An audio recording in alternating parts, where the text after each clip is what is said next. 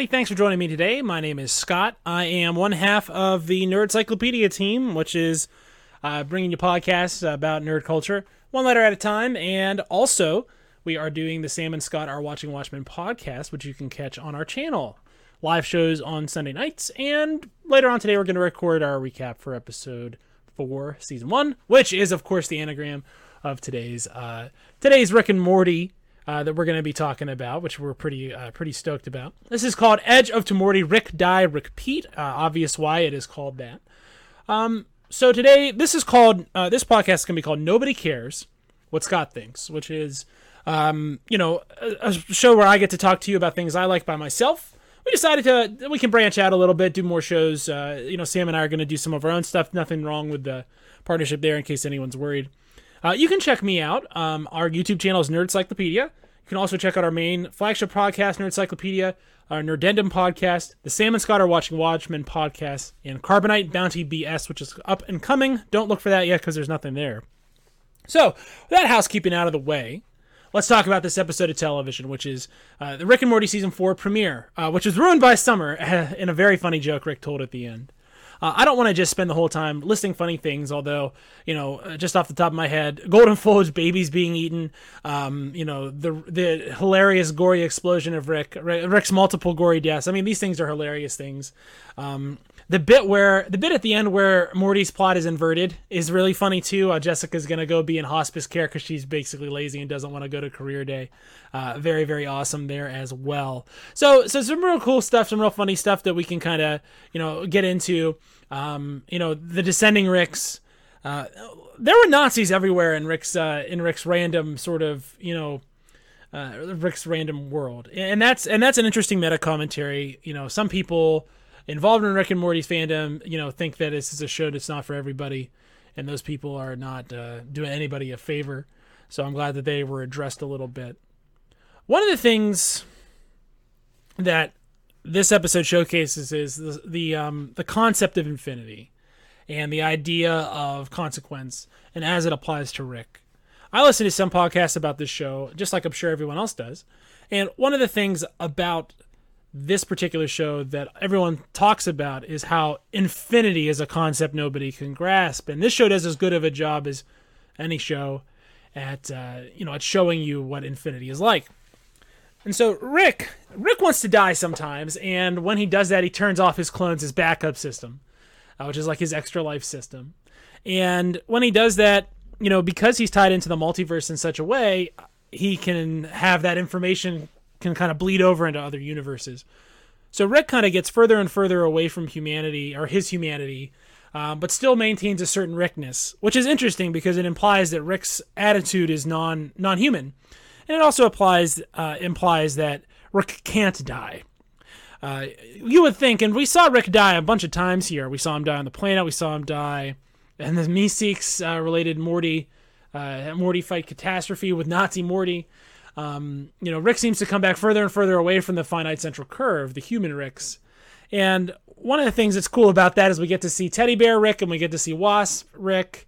And we also kind of get an idea that when something like this happens to a Rick, and you know, if you've watched the show since the beginning, you know there are multiple multiple times when um, when Rick would die, or a Rick would die. Not our Rick. Our Rick usually is pretty sturdy, um, but some Ricks would just get burned up or destroyed. We saw that a lot in the uh, in the the first Citadel episode. I think there were a lot of Ricks that got it. Of course, the second Citadel episode. One wonders what happens to those Ricks. Do they stay dead? Do they back up somewhere else? Do they only get one shot at the Citadel?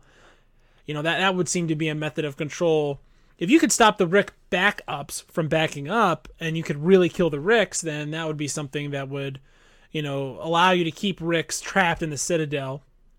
It also seems like this clone thing is going to get out of hand, and we're probably going to need a reset on that at some point. I know that they're they're talking about this episode resetting the table for them a lot here. It does. I think it does a really good job of introducing a dynamic where Jerry is not such uh, such an imbecile, uh, so weak. Uh, he can make Rick ask Morty's permission at least to do things.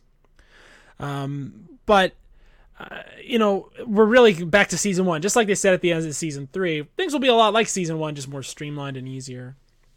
You know, there's some stuff in here that's really, really funny too. The bit where uh, the bit where Morty is talking to the judge and has to kind of sound out the answer because he has to stay on the very narrow path of uh, probability. They're very funny. That's essentially what psychics really do. If you didn't know that, uh, psychics do not have uh, a main line to the afterlife. Shocker, shocker. But what they do have is an ability to cold read, cold read people, and that's something they use to their benefit to convince you that your loved one isn't dead. They're really talking to you.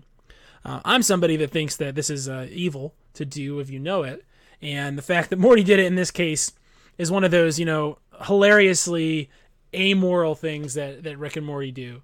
That this show does really, really well.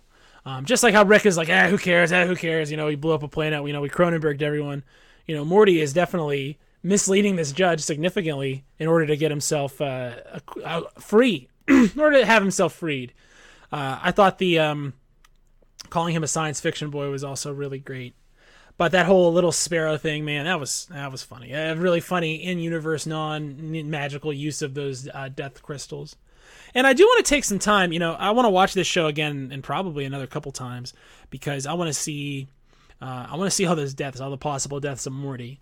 You know, this is one of those shows that's dense and deep, and it's a lot like Watchmen, which is the other, you know, the other show we're doing, our other flagship cast right now is Watch- Sam and Scott are watching Watchmen, uh, and one of the things that that show does real well is it's very intricate and so is its source material. And Rick and Morty is one of those shows that you know it sneaks up on you from a standpoint of what it does, and it doesn't really make you you know it it, it has so many different little uh, intricacies that you can you can definitely do a surface reading that's very basic, but if you look into Rick and Morty, you know it's really really rewarding because uh, there is continuity all over the place. And even though they pretty much explicitly warned you not to worry about the continuity in this episode, um, and they said this clears up the continuity a couple times, again more meta commentary.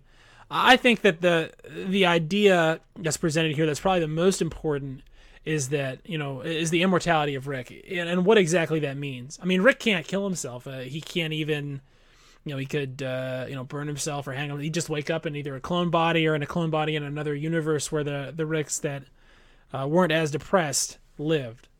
So so Rick himself, you know, he's developing as a character because you know he's willing at least to ask permission because he really does uh, does need Morty. Um, one thing in season there's a, there's an episode in season one I think it's Morty Night Run where there's a switch up and the Smiths take uh, the wrong Jerry. It's been posited on a lot of message boards that this is actually the change up. This is actually when Jerry, uh, you know, we see a new set of Rick and Mortys.